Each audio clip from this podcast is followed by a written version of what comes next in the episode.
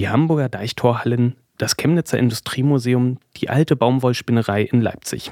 Sie alle haben eins gemeinsam. Die Spuren der Vergangenheit sind Teil ihres Charmes und ihres Erfolgs. Heute beherbergen solche Hallen Galerien, Supermärkte, Ausstellungsräume, ja sogar teilweise Wohnungen. Aber was macht diese Orte zu dem, was sie heute sind? Irgendwas zwischen Industriedenkmal und Symbol für eine moderne Gesellschaft? Wie kann der Weg einer solchen Stadtgestaltung aussehen? Und wie entsteht Transformation in einer Stadt? Um diese Fragen geht es in dieser Folge vom Tuxicast, dem Wissenschaftspodcast der TU Chemnitz. Mein Name ist Wieland Mikulajczyk und ich freue mich, dass ihr mit dabei seid. Tuxicast, der Wissenschaftspodcast der TU Chemnitz. Für dieses Thema habe ich mir zwei Gästinnen ins Studio eingeladen. Zum einen ist bei mir Professor Dr. Cecile Santen. Sie ist die Studiendekanin der Philosophischen Fakultät der TU Chemnitz, leitet das Institut für Anglistik und hat die Professur für englische Literatur inne. Zum anderen ist zu Gast Juniorprofessorin Daniela Zupan. Sie ist Direktorin des Instituts für europäische Urbanistik. Sie hat eine Juniorprofessur für European Cities und Urban Heritage, also europäische Städte und urbanes Erbe an der Bauhaus-Universität Weimar inne. Frau Zupan, Frau Sanden, herzlich willkommen hier im Podcast. Danke, danke. Frau Zupan, was begeistert Sie eigentlich an Urbanistik? Ha. die Komplexität, Vielfalt und Widersprüchlichkeit des Fachs. Städte sind ungemein komplexe gesellschaftliche Gefüge, auf die es keine einfachen Antworten gibt. Und das jeden Tag neu zu entdecken, das fasziniert mich dran. Frau Sanden, Sie sind eigentlich in der Anglistik zu Hause. Wie kommen Sie dann zur Städtebauplanung und Urbanistik? Das hat den Grund, dass Literatur auch immer Repräsentation von Städten ist. Also wir haben sehr viele literarische Texte über die Jahrhunderte, die sich auch mit Stadt beschäftigen, also dass Menschen in der Stadt leben. Daraus sind dann auch so Denkfiguren hervorgegangen, wie zum Beispiel der Flaneur äh, des 19. Jahrhunderts. Also die Stadt spielt in der Literatur eine ganz, ganz große Rolle und da interessiert es mich zu schauen, welche Repräsentationsformen gibt es. Und ich übertrage das dann natürlich auch speziell so auf meinen Schwerpunkt, das sind postkoloniale Literaturen und schaue mir dann vor allem auch Metropolen in Indien oder in Südafrika Afrika oder in Kanada an, um dann zu sehen, so was, ähm, was sind da die Spezifika, wie werden Städte eigentlich dargestellt, wie leben Menschen in Städten. Und ich glaube, Literatur kann auch immer so ein ganz schöner Spiegel äh, dessen sein, was äh, letztendlich auch passiert. Zwar auch ein gebrochener Spiegel, also der ist natürlich nicht äh, eins zu eins, aber ich glaube, äh, darüber kann man schon auch einen Zugang finden. Frau Sanden, Sie wohnen in Chemnitz und Chemnitz ist ja auch so ein gutes Beispiel für eine Stadt, äh, in der es viel Industrie gab. Nicht umsonst wurde es mal äh, das sächsische Manchester betitelt. Ähm, es soll Menschen, auch Hörer dieses Podcasts geben, die noch nicht in Chemnitz waren und nicht wissen, wie es aussieht. Können Sie kurz beschreiben, was es hier für Industrie gab und wo man das vielleicht heute in Chemnitz noch sehen kann, dass es mal eine Industriestadt war? Mhm. Chemnitz also die Industriestadt sieht man eigentlich fast an jedem Ort in Chemnitz, wo man ankommt oder aussteigt. Wenn man zum Beispiel mit dem Zug anreist, äh, dann sieht man das auch sofort äh, im Bahn, in der Bahnhofsgegend. Ähm, genau, und Chemnitz war eine Industriestadt bezogen auf äh, Textilindustrie, aber auch Maschinenbau. Ähm, es gab zum Beispiel so äh, die Wandererwerke, ähm, ein Industriekomplex von 1885 äh, wurde der in Chemnitz gegründet. Und dort wurden Fahrräder hergestellt, Motorräder, Autos, Lieferwagen, Werkzeug und Büromaschinen. Also schon so der ganze Bereich, den man sich bei Industrie dann auch vorstellen kann oder der dazugehört. Äh, nach dem Krieg äh, ist, sind die Wandererwerke zerschlagen worden und äh, sind jetzt ab Juni 2010 ist das Werk in die Insolvenz gegangen. Die Fahrradindustrie ist nach Köln gegangen. Also, und jetzt haben wir dort eine sozusagen Industriebrache. Und wir haben in Chemnitz über 500 äh, Industrie Industrieerbeflächen. Ähm, das heißt also, ne, das muss man sich mal so vorstellen in der Dimension. Also im Grunde hat man das überall und man hat auch, wenn man durch Chemnitz läuft, äh, sieht man immer so kleine äh, Schornsteine mal. Ne? Und wenn man in den Hinterhof schaut, hat man auch immer noch so kleine Industriefabriken oder ehemalige Industriefabriken. Also das prägt so das Stadtbild, nehmen doch auch einem sehr stark einer Stadt, die auch viele Leerflächen hat. Ne? Also wo man ahnen kann, da war noch viel, viel mehr. Ne? Und natürlich ist dann äh, noch hinzugekommen, dass äh, durch äh, die DDR dann der Stadtumbau natürlich ein massiver war in Richtung auch äh, äh, äh, als Ideologie des Sozialismus, also sozialistische Musterstadt, dann eben auch mit dem Karl Marx und so weiter, wo die Industrie dann auch noch mal weiter ausgebaut worden ist, beziehungsweise auch viele Gebäude ähm, dafür auch nochmal abgerissen wurden, um dort eben Industriegebäude äh, weiter auszubauen. Woran sieht man denn, dass wir heute in Chemnitz oder generell in einer postindustriellen Ära angekommen sind? Ja, man sieht natürlich nicht mehr den Rauch, ne? und auch nicht mehr die Arbeiterinnen und Arbeiter, die sozusagen nach dem Diktat der Uhren ihre hm, Fabriken gehen, ja. Die Industrie äh, ist ja ausgelagert worden in vielerlei Hinsicht. Einmal natürlich in Gewerbegebiete, das ist das eine, dass man dort halt flache äh, äh Produktionshallen hat, Produktionsstellen, äh, Städten, die natürlich nicht mehr diese Schornsteine haben und so weiter. Äh, und auf der anderen Seite ist natürlich auch viel ausgelagert worden in den globalen Süden, was wir hier natürlich auch gar nicht mehr leben. Und daher kommt natürlich auch das Problem, wie geht man jetzt letztendlich mit Industriebrachen um? Und wie macht man das? das ist eine, eine gute Frage. Natürlich ähm, hängt es auch immer daran an dem Geld. Ne? Wer bringt Geld mit und ist es jetzt Investoren geleitet oder ist es von der Stadt gewollt, dass dort auch bestimmte, ich sag mal, Einrichtungen ähm, gebaut werden? Wir haben das jetzt gerade in Chemnitz äh, 20 äh, 21, äh, im Oktober 2021 ist unsere neue Universitätsbibliothek in die alte Aktienspinnerei äh, gekommen. Ne? Die Aktienspinnerei ist komplett für die Bibliothek umgebaut worden und man hat auch dieses, ähm, auch die Architektur mitgenommen. Man hat das wirklich wunderschön alles ausgestattet und das sind natürlich Sachen, wenn die gewünscht sind oder gewollt sind und da Geld reingesteckt wird, das heißt in in, äh, in öffentliche äh, Einrichtungen, dann hat das natürlich so einen ganz, ganz tollen Sogeffekt auch für bestimmte äh, Stadtteile in der Stadt, ja. Und ähm, wenn aber etwas Investoren geleitet ist, dann ist das immer ein bisschen problematisch, was dabei hinterher rauskommt. Meistens soll es ja um, äh, um äh, Zuwächse an, äh, an Geld äh, gehen, an Finanzen. Ne? Ähm, also das ist jetzt schon so ein Teil des Transformationsprozesses. Chemnitz hat ja auch, äh, also die äh, Unibib wurde schon angesprochen, äh, mit der Technischen Universität, verschiedene Kultureinrichtungen, Museen. Chemnitz wird auch 2025 Kulturhauptstadt Europas ähm, und wird damit auch noch ein Stück diverser, hoffentlich. Ähm, wie nehmen Sie und nehmen die zum Beispiel dieser Unibibliothek denn die Transformation in Chemnitz denn wahr? Natürlich arbeiten ganz, ganz viele Menschen jetzt daran in Chemnitz, ganz viele Kultureinrichtungen, haben Sie ja schon gesagt. Ähm, aber so das Ganze muss natürlich jetzt so auf eine bestimmte Schiene gebracht werden, dass es dann auch zu, also 2025 tatsächlich auch so ein Gesamt, äh, fürs ganze Jahr auch so eine Gesamtstruktur bekommt und, äh, und dann natürlich auch seine Wirkung zeigt. Sie sagten gerade Diversität. Äh, wir wünschen uns natürlich sehr, dass es noch diverser in Chemnitz wird, äh, als es schon ist. Ähm, und die TU Chemnitz ähm, fördert ja auch äh, äh, das Kulturhauptstadtjahr mit Kleinprojekten. Da können sich auch Studierende ähm, mit Projekten zum Beispiel bewerben. Und äh, die, ne, das sind dann Gelder bis 5000 Euro. Das kann man beantragen, wenn man jetzt mit Hinblick auf das Kulturhauptstadtjahr Projekte durchführen möchte. Und das finde ich erstmal auch so ganz schön. Aber wir versuchen natürlich so viel auch zu ko kooperieren und in die Stadt hineinzugehen, wie es uns da auch möglich ist. Wenn wir jetzt von Chemnitz 130 Kilometer Richtung Osten gucken, dann finden wir uns in Weimar wieder. Weimar steht jetzt nicht unbedingt im Verdacht, eine Industriestadt zu sein. Ähm, Weimar ist auf eine andere Art als Chemnitz geschichtsträchtig, würde ich jetzt mal sagen. Frau Zupan, Sie untersuchen Transformationsprozesse dort.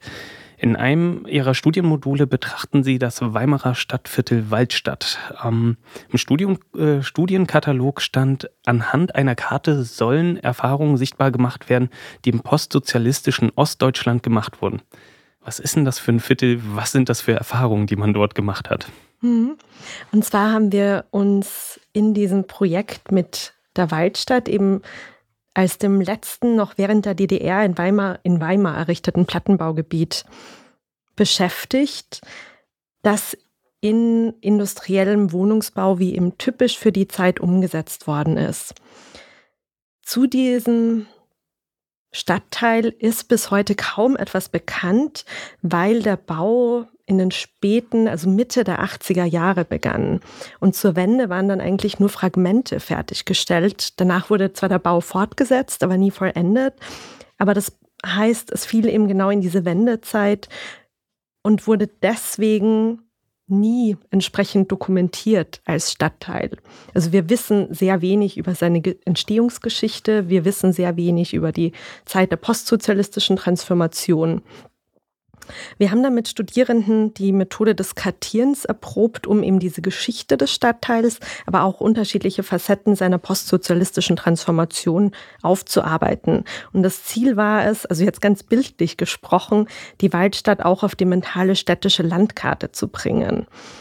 Das heißt, Aufmerksamkeit auf diesen DDR-Stadtteil, auf diesen sehr, sehr auch innerhalb der Stadt sehr wenig bekannten Stadtteil zu lenken, ihn stärker als bisher auch als Teil der Stadt zu begreifen mm, und so auch sichtbarer zu machen. Das ist natürlich umso relevanter, als viele der Wohngebiete, die während der DDR errichtet worden sind, häufig eben nicht nur räumlich am Rande der Städte situiert sind, sondern mittlerweile leider halt auch gesellschaftlich und sozialräumlich marginalisiert. Das heißt mit anderen Worten, um, uns ging es darum, uns mit diesem Erbe der DDR und seiner Qualitäten in Weimar auseinanderzusetzen und die auch sichtbar zu machen. Und wie stellt man das dann sichtbar auf einer Karte dar? Äh, das, es sind unterschiedliche Projekte daraus gekommen. Die Studierenden haben da sehr, sehr verschiedene Dinge ausprobiert. Unter anderem ein Projekt. In einem Projekt haben sie die bekannte Weimarer Tourismusstadtkarte erweitert bis hin zur Waldstadt und sozusagen die Waldstadt auf die touristische Karte gebracht und anhand von Interviews vor Ort gefragt, was lässt sich hier besichtigen, warum sollen die Menschen auch in die Waldstadt kommen. Das heißt, wir haben sozusagen die Weimarer Stadtkarte erweitert, die Tourismuskarte erweitert. In einem anderen Projekt haben Studierende eine Website gemacht äh, und dort die hm, gleichzeitig hatten wir das Glück, an, aus einem privaten Nachlass an eine Diasammlung zu kommen von einem Herrn, der in der Nachbarschaft gewohnt hat und wirklich den Bau der Waldstadt fotografiert hat. Diese Dias wurden uns zur Verfügung gestellt und die Studierenden haben auf dieser Webseite diese Karte, also die Stadtkarte und das mit dieser Entstehungsgeschichte, mit diesen Bildern in Verbindung gebracht, Oral History Interviews geführt und so wirklich den Bau und die Entstehungsgeschichte des Stadtteils kartiert. Haben Sie das Gefühl, dass ähm, die Waldstadt jetzt mehr in Weimar wahrgenommen wird? Wir arbeiten daran. Ähm, am Beispiel Weimar oder Chemnitz sieht man ganz gut, dass ja, Städte ständig im Wandel sind. Ähm, ich würde gern mit Ihnen ein bisschen mal von den Städten herauszoomen und vielleicht eine etwas naive Frage stellen. Wodurch wird so ein Prozess eigentlich angestoßen? Ähm, also ganz abstrakt und allgemein gesprochen, weil die Frage jetzt ja auch so gestellt war, hat das natürlich viel mit Prozessen gesellschaftlichen Wandels zu tun. Also wir sprechen da von Globalisierung, von technologischem Wandel, von Migration, aber auch der Wertewandel spiegelt sich nicht zuletzt oder vielleicht sogar besonders in unseren Städten wieder und gleichzeitig, also führt dort sozusagen zu Veränderungen und das wirkt aber auch wieder zurück auf diesen, diese abstrakten Prozesse des gesellschaftlichen Wandels. Wenn wir jetzt aber bei der industriellen oder postindustriellen Stadt bleiben, dann spielt natürlich der technologische Wandel eine große Rolle, aber auch die globale Ökonomie und die politischen Reaktionen darauf. Ähm, also vor allem Cecile und ich arbeiten auch ganz viel dazu, dass natürlich auch Industrie heute noch eine sehr große Rolle in und für Städte spielt. Also auch innerhalb Europas und Cecil wird da sicher gleich auch noch ähm, außerhalb Europas gerne ergänzen. Aber auch innerhalb Europas spielen Reindustrialisierungsprozesse wieder eine sehr große Rolle. Also ein sehr prominentes Beispiel ist zum Beispiel Ungarn, wo die Regierung eine sehr aktive Politik der Ansiedlung neuer Industrien, neuer Produktionsstätten verfolgt, und zwar im ganzen Land. Da entstehen dann natürlich neue industrielle Landschaften des 21. Jahrhunderts, die sehr anders aussehen, als wir es aus dem 19. und 20. Jahrhundert kennen. Aber Probleme wie ökologische Desaster, aber auch sehr schlechte Arbeitsbedingungen und Ausbeutungsprozesse spielen dabei natürlich weiterhin eine sehr große Rolle.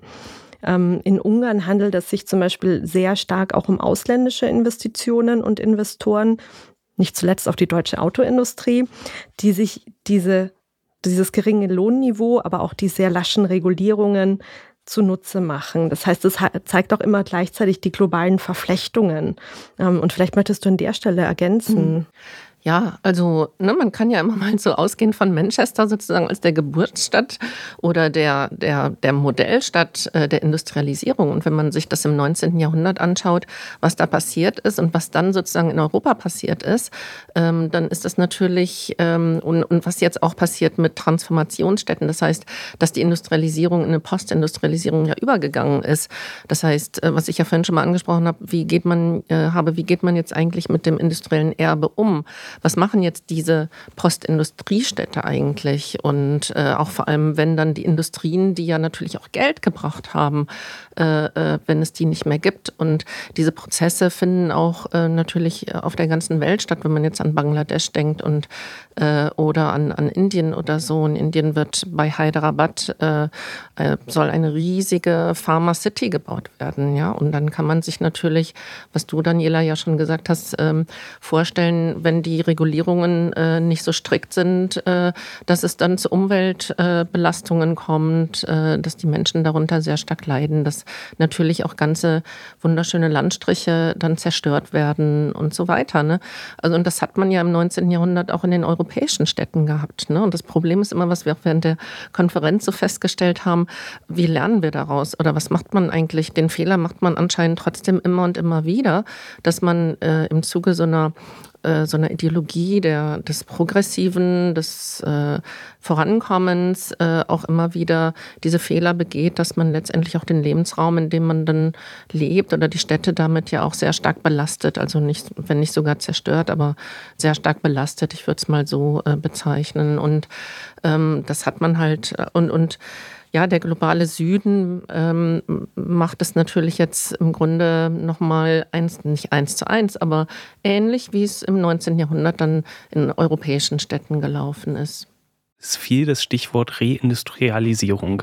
Ungarn äh, fiel da, es passiert ja auch hier in Deutschland zum Teil. Also wenn man irgendwie Magdeburg mit äh, jetzt der Diskussion um Intel ähm, äh, daran denkt oder auch dann äh, bei Berlin das äh, Tesla-Werk und so weiter.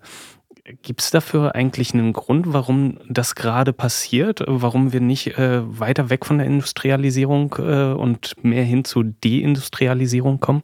Also ein Grund ist natürlich sicherlich dieser Trend hin, dass wir die Produktionsketten auch wieder verlässlich vor Ort liefern können. Also dieser Trend hin zu also wir haben das ja ganz stark zum Beispiel während der Covid-Pandemie oder im Zuge der multiplen Krisen in den letzten Jahren erlebt, diese enorme Abhängigkeit von globalen Netzwerken, die zwar so stark wirken, dann aber plötzlich auch sehr brüchig werden und nicht mehr funktionieren. Das hat natürlich schon dazu beigetragen, dass da ein gewisses Umdenken stattfindet und dass man viele Dinge auch wieder selber in der Hand haben will, sozusagen. Das ist ein Faktor, den ich da auf jeden Fall mit ansprechen würde. Äh, dann mischt sich das natürlich in äh, Fällen wie den USA unter Trump oder auch in äh, Ungarn unter Orban mit klaren politischen, ausgrenzenden Motiven, wo es wieder stark geht, unsere Leute, unsere Wirtschaft, wo es dann wieder sehr schnell sehr problematisch wird. Wozu der, der Brexit natürlich auch nochmal ein ganz äh, äh, ganz gutes Beispiel ist. Ne? Äh, die Abschottung Englands oder Großbritanniens eben von Europa, um hier viel mehr Selbstständigkeit auch äh, zu haben oder zu bekommen. Ne? Das war ja mit einer der größten Gründe. Städte generell würde ich jetzt mal so hier so ein bisschen äh, wieder auf die Städte mehr gucken. Ähm, die haben ja Probleme wie, ja, dass viele Menschen dort wohnen wollen, hohe Mietpreise oder hohe Grundstückspreise.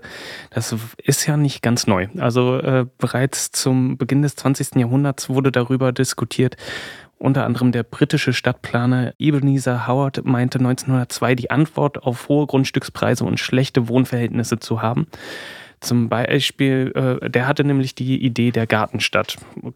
Können Sie die ganz grob umreißen? Was ist eigentlich die Gartenstadt? Ja, gerne.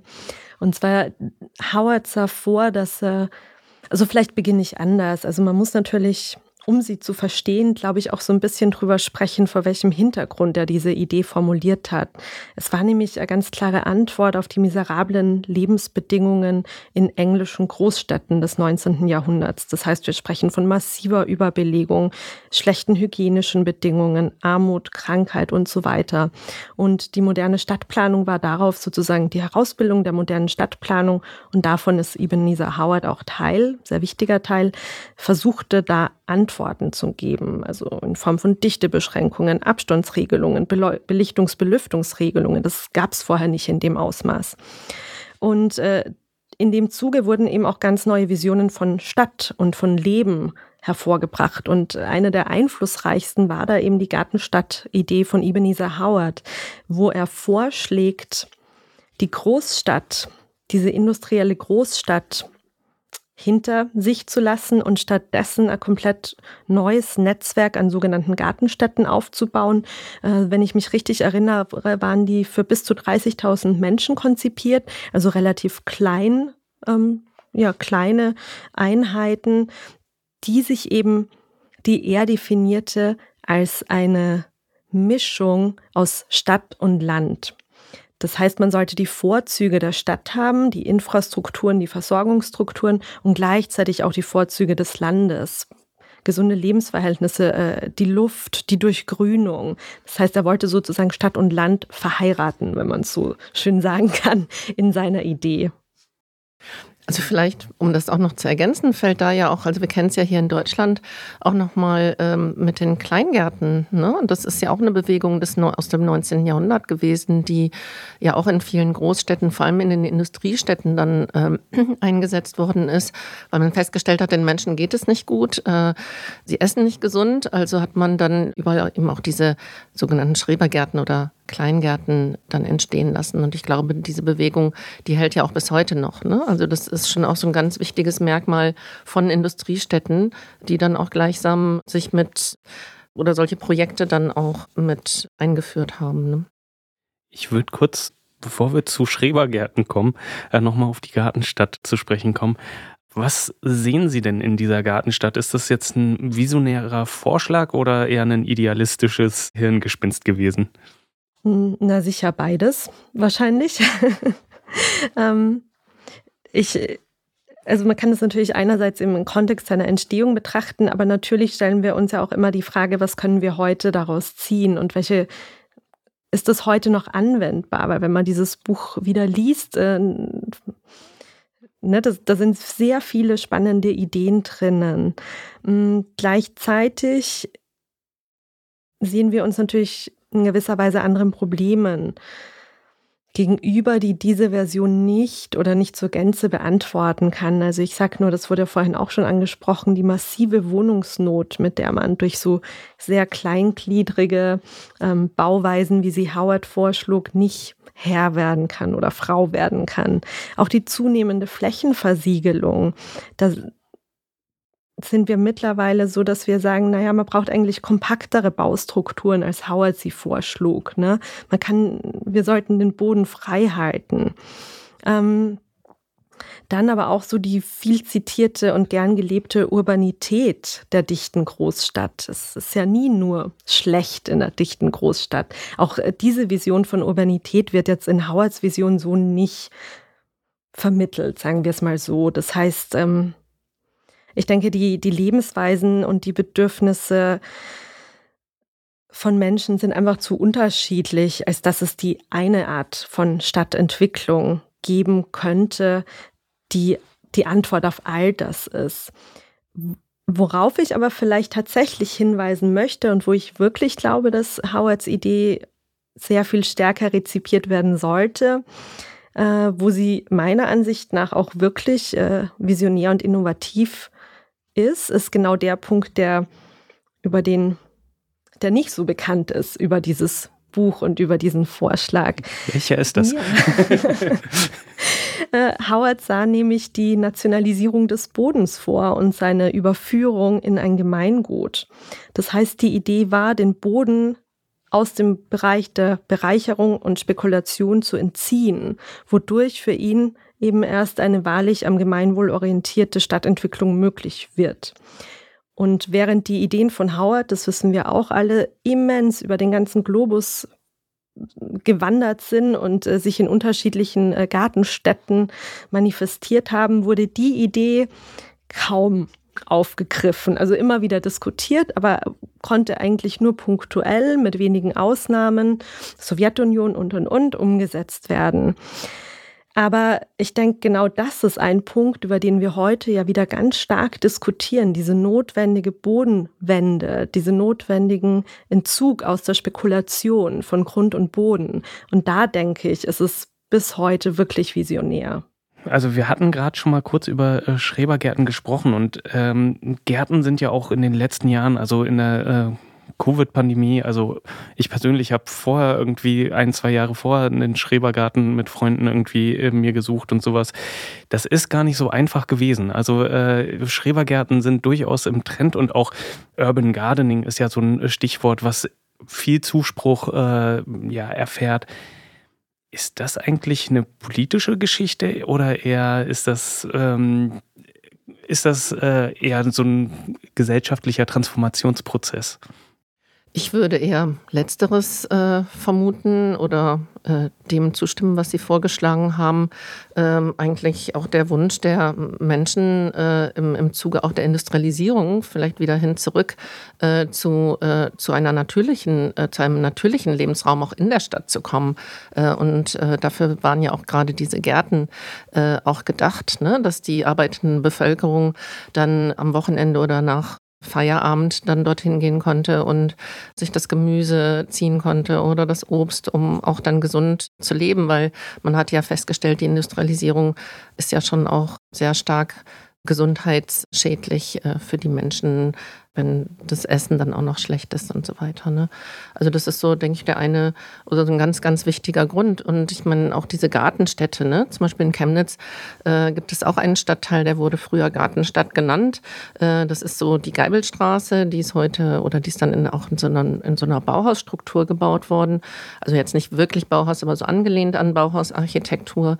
Und ähm, das war auch für die äh, arbeitende Bevölkerung gedacht, wo die äh, gerade in solchen Bau ähm, äh, oder in solchen Stadtteilen oder auch Baukomplexen, wo dann gesagt wurde, gut, die Leute haben alle viele Kinder, also brauchen wir auch eine große Küche. Also man hat dann auch entsprechend, äh, äh, entsprechend dann der, der Notwendigkeiten gebaut und, äh, und eben auch mit Vorgärten oder Hintergärten, ne? dass die Leute dann auch gleichzeitig Zugang hatten zu Gärtnern und so weiter. Ne? Also das denke ich schon. Aber mhm. vielleicht willst du noch was ergänzen? Ja. Ich würde vielleicht nur einen eine Dimension noch ergänzen, weil natürlich zum einen ging es ganz stark um eine, oder geht es auch heute noch beim Urban Gardening, das sind ja auch alles schon Prozesse, die es schon sehr lange gibt, ähm, die dann ein Revival erfahren. Zum einen geht es da natürlich stark um gesundere, wie Cecile auch gesagt hat, ähm, Ernährung. Äh, aber natürlich äh, hat es auch ökonomische Komponente. Also die Datschen in der Sowjetunion zum Beispiel waren auch ganz simpel um etwas zu essen zu haben.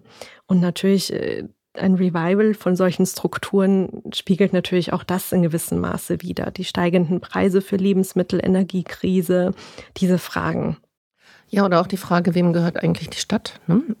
Also wenn ich Urban Gardening mache, dann ist das ja schon auch ein Ausdruck von, äh, ich nehme mir jetzt einen Teil der Stadt und auch des Bodens der Stadt äh, und, und mache den zu meinem eigenen. Ne? Also vielleicht auch in, ich meine, in Berlin sieht man das ja überall. Ne? Und ich, es wird aber von den Städten eher kritisch auch gesehen. Also es gibt ja doch sehr stark Reglementierungen, was darf man mit dem Bodenstück da jetzt machen und was nicht.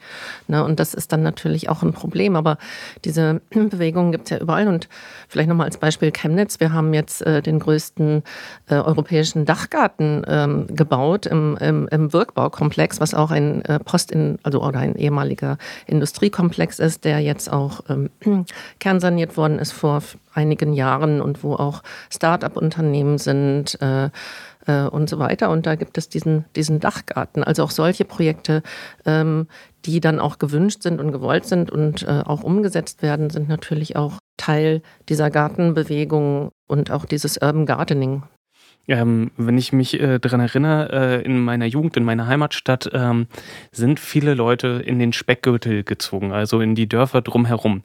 Das ist ja quasi so eine Umkehr der Gartenstadt, würde ich jetzt äh, quasi behaupten, oder? Also, dass äh, Leute draußen in der Natur wohnen und die Stadt dann äh, zentriert zum Arbeiten da ist. Und äh, das sieht man ja auch äh, zum Beispiel in Heilbronn, um mal so ein Beispiel zu nennen. Die Suburbanisierung sieht man ja leider überall.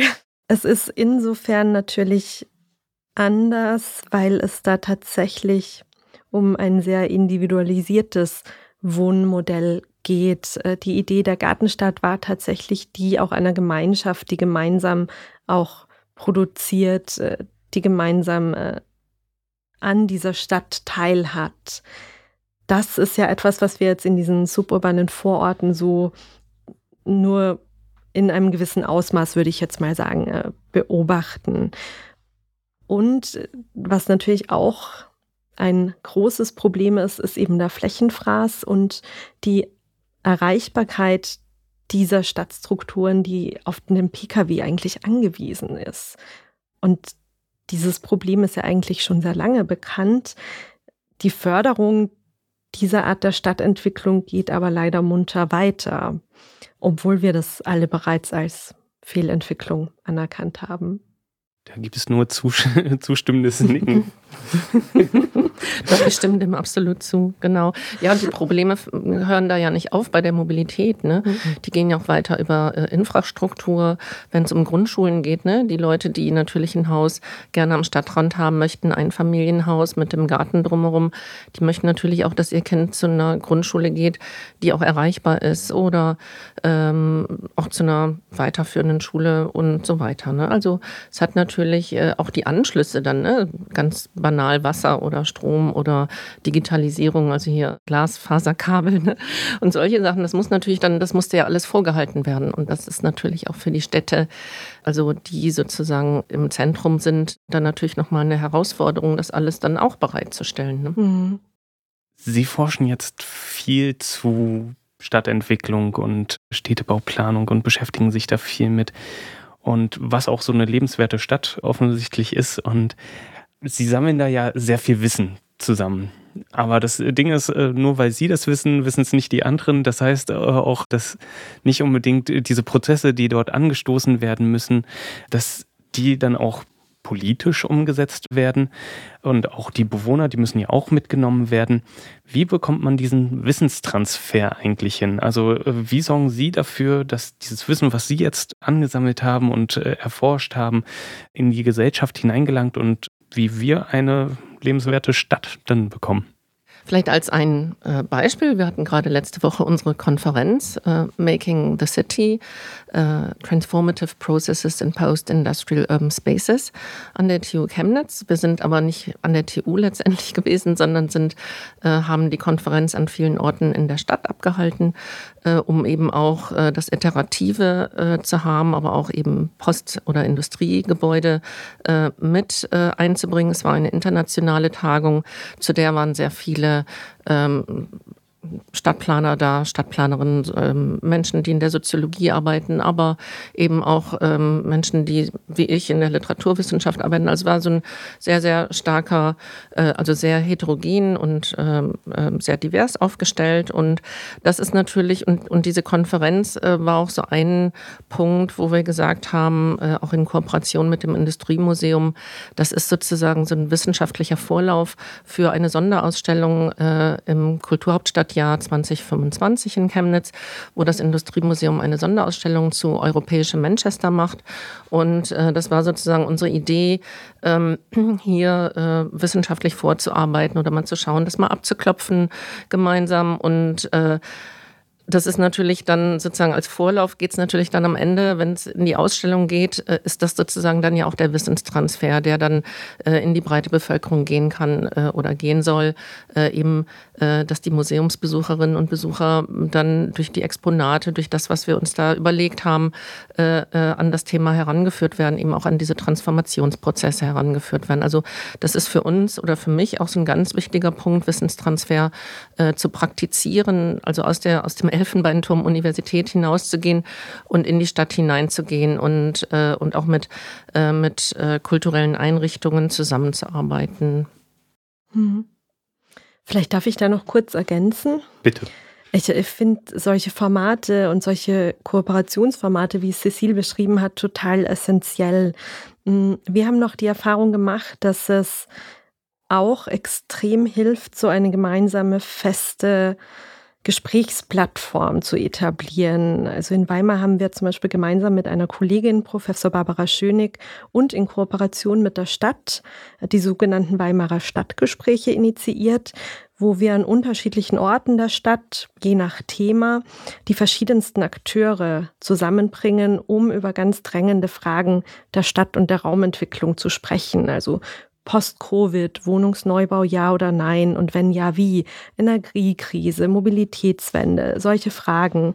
Und diese, das ist sozusagen so ein niedrigschwelliger Dialograum, wo die Zivilbevölkerung kommt, ähm, zivilgesellschaftliche Initiativen, Akteure aus Politik, aus Stadtverwaltung, aber auch sozusagen die großen wirtschaftlichen Player der Stadt, also sowas wie Wohnungsgesellschaften.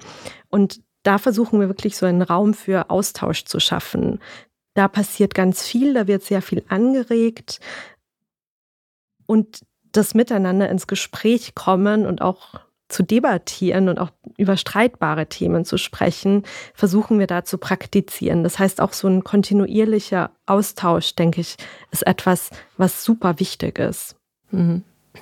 Ich würde dem auch zustimmen und vielleicht noch ergänzen. Also äh, ich möchte ganz gerne im nächsten Sommer dann eine Ringvorlesung zum Beispiel machen zum Thema Unterwelten. Jetzt mag man sich darunter noch gar nicht so viel vorstellen, aber äh, also gerade mit Bezug auf Städte ist das natürlich ein spannendes Thema, weil was gibt es alles unter der Stadt? Ne? Also das wäre so die Fragestellung äh, auf der einen Seite, also ganz von der Praxisseite her mal ausgehend. Ne? Ich war mal in Manchester im Industriemuseum und dort gab es eine Sonderausstellung zum Thema Kanalisation Meditation. Und ich fand das total spannend. Dann wurde man so runtergeführt. Äh, also man konnte wirklich wie durch so eine Kanalisation dann im Museum laufen und fand ich so eine ganz spannende Sache. Und ich dachte, ach, das ist doch mal ein tolles Thema, ähm, sich so die Unterwelten der Stadt anzuschauen. Ne? Also zum Beispiel Chemnitz, die Innenstadt, dort findet man keine Mülltonne. Ne? Das wird alles unterirdisch gemacht. Ne? Und solche, solche Sachen finde ich mal spannend, dass man sich darüber Gedanken macht, wie sind Städte eigentlich auch aufgebaut. Ne? Und äh, nicht dann nur von der Archäologie her mal zu schauen, so was, was findet man noch in der Erde aus dem Mittelalter oder davor sogar noch, ne? sondern auch zu schauen, wie funktionieren Städte eigentlich heute. Ne? Und ähm, ja, und dann natürlich das Metaphorische. Was sind denn eigentlich, äh, wenn man über Stadt nachdenkt, so äh, metaphorische Aspekte für, für Städte? Das ist natürlich dann sowas wie die äh, verschwundene Stadt Atlantis oder so. Ne? Ähm, also da kann man auch sehr schön wieder interdisziplinär zusammenarbeiten. Und das wäre auch wieder so eine Ringvorlesung, ist natürlich dann auch wieder so ein niedrigschwelligeres äh, ähm, Angebot an auch die Stadtbevölkerung, ähm, da zusammenzukommen. Und wir haben schon oft Ringvorlesungen auch zum Thema Stadt äh, in Chemnitz durchgeführt, die immer sehr, sehr gut angenommen worden sind. Und ähm, so solche Sachen, solche Projekte finde ich so ganz wichtig, um eben auch in einen Dialog zu kommen, den du ja auch äh, über die Weimarer Stadtgespräche ähm, hast. Ne? Zwar nicht ganz so sehr auf dieser Ebene, was können wir machen oder wie kann man Stadtplanung letztendlich wirklich jetzt machen, aber schon sehr dieses, ähm, wir kommen einfach ins Gespräch, wir schauen uns unterschiedliche Städte und unterschiedliche Kontexte an. Zugänglichkeit als Stichwort auf, äh, bezogen auf äh, die Konferenz Making the City. Ähm, Sie wollten die sehr zugänglich halten und auch sehr offen gestalten. Wie macht man das, äh, das bei so einer Konferenz, die ja schon auch ähm, ja, äh, ein gewisses Vorwissen wahrscheinlich auch voraussetzt, die auch äh, jetzt vom Thema jetzt nicht so ganz äh, ja, popkulturell irgendwie lockerflockig daherkommt. Wie macht man das? Gut, mhm, jetzt bei der Konferenz äh, ist natürlich auch das Interdisziplinäre, denke ich mal, ein sehr, sehr starker Punkt, wo verschiedene Menschen natürlich sehen, oh, es gibt das oder es gibt das oder das. Also, und das interessiert mich. Also, dass man zu bestimmten Programmpunkten dann auch kommen kann. Ich habe ja von Anfang an äh, keine Konferenzgebühr genommen, zum Beispiel. Ne? Das heißt also, ne, es konnte jeder, jede hätte jetzt zu jedem Programmpunkt äh, kommen können. Also, das war mir so ganz wichtig, dass man nicht durch so eine Gebühr letztendlich letztendlich davon abgehalten wird oder wie melde ich mich an oder so. Also es war ja bei uns relativ offen äh, und wir hätten oder haben uns auch über E-Mails gefreut, kann ich kommen und wir haben dann geantwortet, na klar. Ne? Aber so das fand ich war auch so ein niedrigschwelliger Zugang zu einer internationalen Konferenz, die ich sag mal auch jetzt fachwissenschaftlich äh, orientiert war, ähm, dass man hier auch einlädt und sagt, wir sind offen, ähm, jeder kann oder jede kann kommen zu bestimmten Programmpunkten. Also das war mir so ganz wichtig.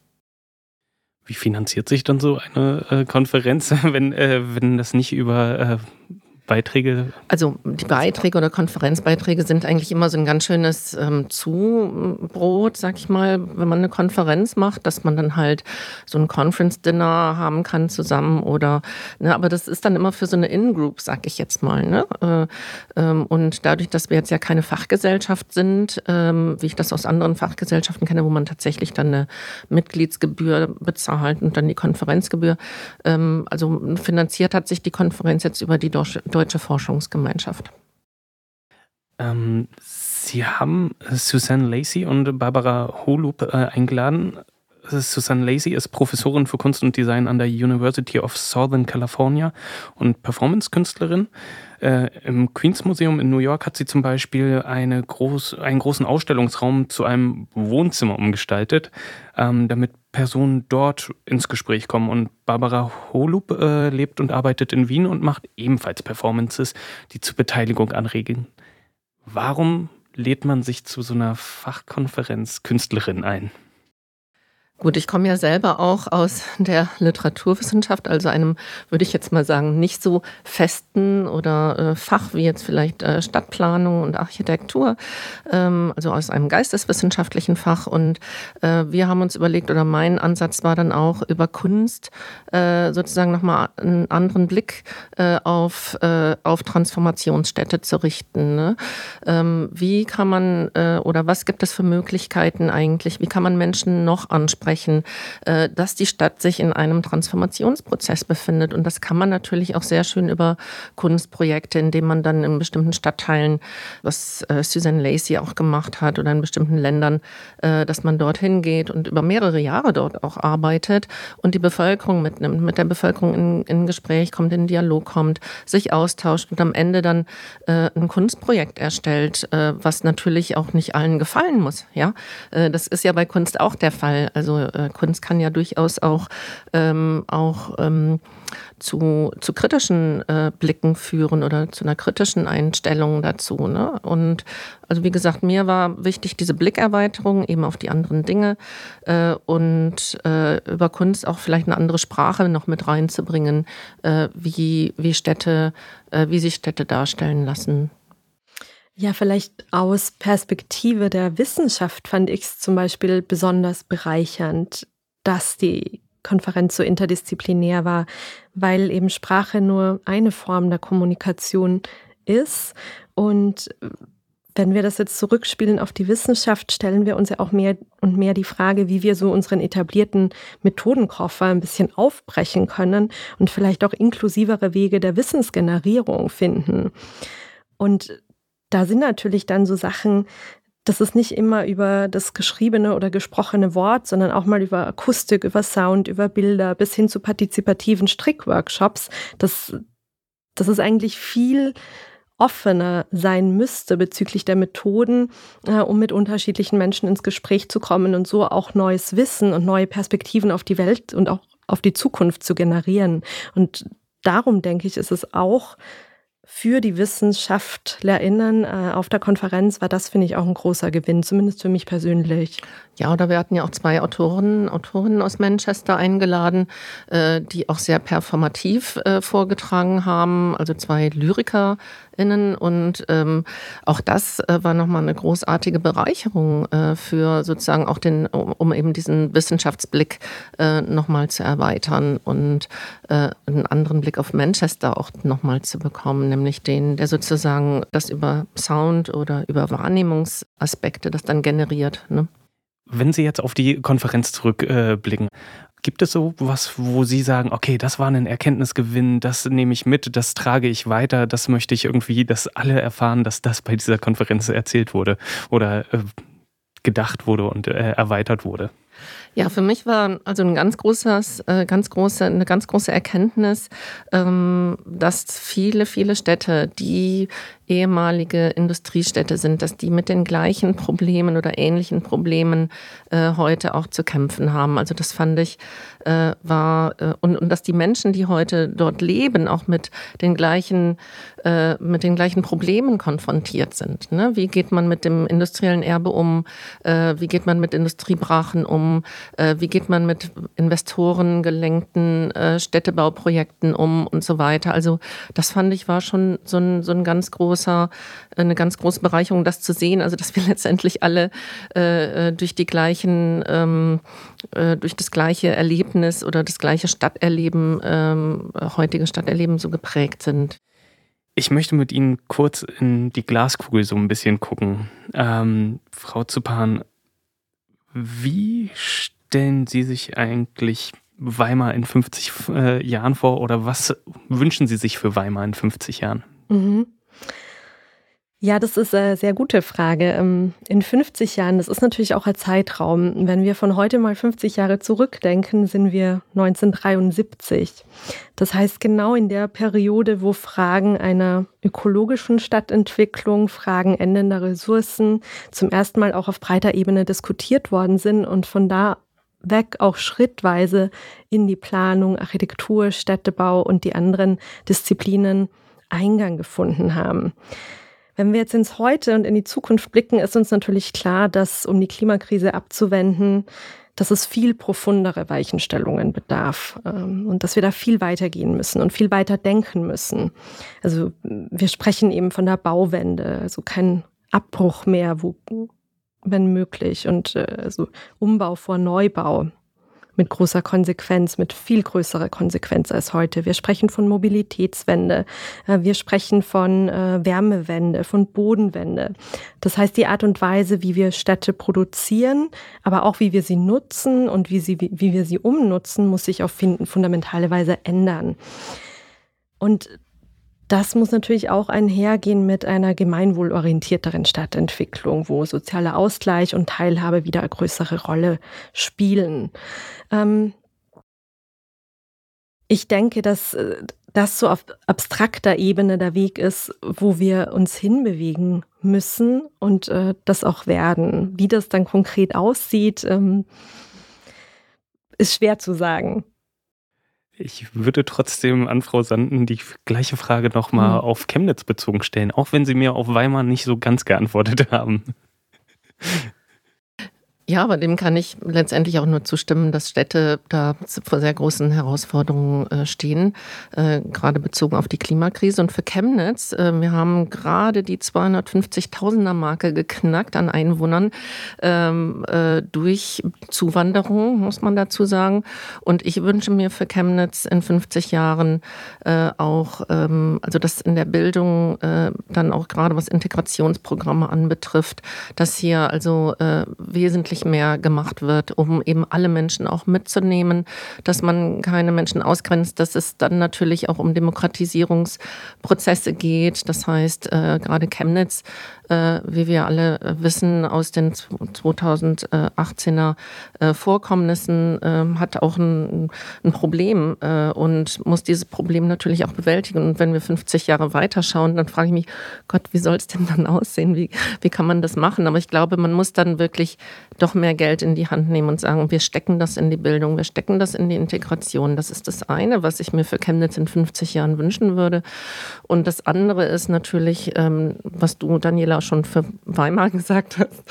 Äh, also eine, eine ganz klare Mobilitätswende äh, muss da einfach her. Ich meine, Chemnitz ist eine Stadt, die sehr viele Freiflächen hat, die sehr viele riesige Straßen hat. Im Grunde, gut, müsste es vielleicht so nochmal einen sehr radikalen Umbau geben oder so. Ne? Und was wir vorhin auch schon mit dem, mit dem Wohnen ähm, am Stadtrand gesagt haben, ne? solche Sachen, da muss man sich natürlich nochmal als Stadt auch überlegen, was, wie wollen wir in Zukunft letztendlich leben? Wie wollen wir, dass unsere älter werdende Bevölkerung Anteil äh, an Mobilität hat ne? und so weiter. Also das sind natürlich Probleme, äh, die müssten jetzt angegangen werden, wenn man in 50 Jahren auch eine demokratische, eine zugängliche Stadt, äh, eine eine Stadt, die auf Gemeinwohl setzt, äh, wenn man solche Aspekte ähm, und auch wo alle beteiligt sind, äh, äh, wenn man solche Aspekte noch mehr fördern möchte. Mhm.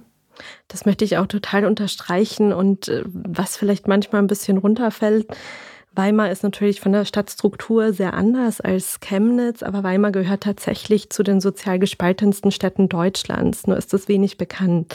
Das heißt, da muss ganz viel gearbeitet werden. Ich habe das so ein bisschen unter der Hand gesagt, aber das ist zum Beispiel eines der zentralen Themenfelder, die für beide Städte, wenn auch auf unterschiedliche, aber doch äh, fundamentale Weise gelten.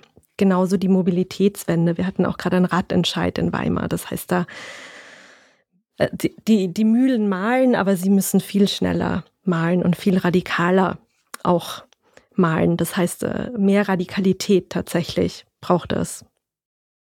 Das sagen Daniela Zupan und Cecile Sanden. Ich danke Ihnen sehr für dieses Gespräch. Gerne. Danke Ihnen für die Einladung. Sollte euch der Podcast gefallen haben, dann empfehlt ihn gerne weiter. Wenn ihr hingegen Kritik, Fragen oder Themenwünsche habt, dann schreibt uns gerne eine E-Mail an tuxhighcast.tu-chemnitz.de. Damit verabschiede ich mich von euch. Mein Name ist Wieland Mikolajczyk. Vielen Dank fürs Zuhören. Bis zum nächsten Mal.